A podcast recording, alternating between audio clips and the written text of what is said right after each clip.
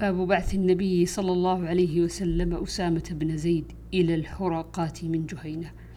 عن أسامة بن زيد قال بعثنا رسول الله صلى الله عليه وسلم إلى الحرق حرقة فصبحنا القوم فهزمناهم ولحقت أنا ورجل من الأنصار رجلا منهم فلما غشيناه قال لا إله إلا الله فكف الأنصاري فطعنته برمحي حتى قتلته. فلما قدمنا بلغ فلما قدمنا بلغ النبي صلى الله عليه وسلم فقال يا أسامة أقتلته بعدما قال لا إله إلا الله؟ قلت كان متعوذا فما زال يكررها حتى تمنيت أني لم أكن أسلمت قبل ذلك اليوم.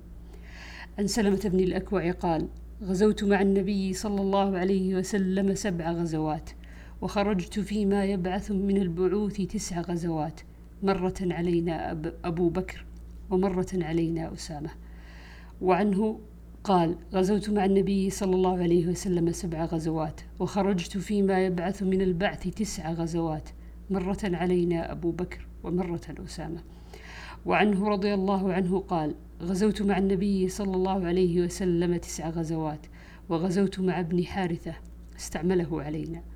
وعنه رضي الله عنه قال غزوت مع النبي صلى الله عليه وسلم سبع غزوات فذكر خيبر والهديبية ويوم حنين ويوم القرد قال يزيد ونسيت بقيتهم باب غزوة الفتح وما بعث به حاطب بن أبي بلتعة إلى أهل مكة يخبرهم بغزو النبي صلى الله عليه وسلم.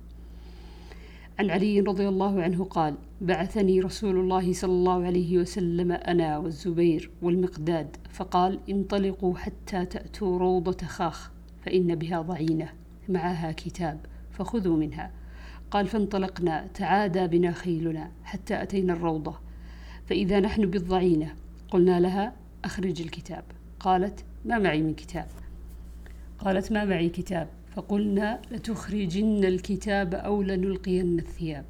قال فأخرجته من, من عقاصها. فأتينا به رسول الله صلى الله عليه وسلم فإذا فيه من حاطب بن أبي بلتعة إلى ناس بمكة من المشركين يخبرهم ببعض أمر رسول الله صلى الله عليه وسلم. فقال رسول الله صلى الله عليه وسلم يا حاطب ما هذا؟ قال يا رسول الله لا تعجل علي. إني كنت امرأ ملصقا في قريش. يقول كنت حليفا ولم أكن من أنفسها. وكان من معك من المهاجرين من لهم قرابات يحمون أهليهم وأموالهم. فأحببت إذ فاتني ذلك من النسب فيهم أن أتخذ عندهم يدا يحمون بها قرابتي. ولم أفعله ارتدادا عن ديني ولا رضا بالكفر بعد الإسلام. فقال رسول الله صلى الله عليه وسلم أما إنه قد صدقكم؟ فقال عمر يا رسول الله دعني أضرب عنق هذا المنافق. فقال إنه قد شهد بدرا وما يدريك لعل الله اطلع على من شهد بدرا قال اعملوا ما شئتم فقد غفرت لكم. فأنزل الله السورة يا أيها الذين آمنوا لا تتخذوا عدوي وعدوكم أولياء تلقون إليهم بالمودة. وقد كفروا بما جاءكم من الحق.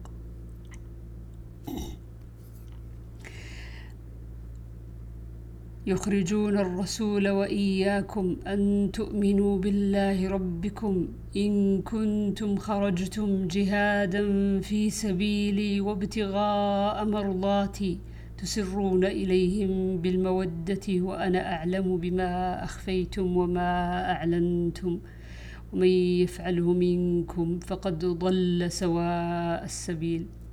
باب غزوة الفتح في رمضان. عن ابن عباس أن رسول الله صلى الله عليه وسلم غزا غزوة الفتح في رمضان. وعنه رضي الله عنهما قال صام النبي صلى الله عليه وسلم حتى إذا بلغ الكديد الماء الذي بين قديد وعسفان أفطر فلم يزل مفطرا حتى انسلخ الشهر عن ابن عباس أن النبي صلى الله عليه وسلم خرج في رمضان من المدينة ومعه عشرة آلاف وذلك على رأس ثمان سنين ونصف من مقدمه المدينة. فسار هو ومن معه من المسلمين إلى مكة. يصوم ويصومون حتى بلغ الكديد وهو ماء بين عسفان وقديد.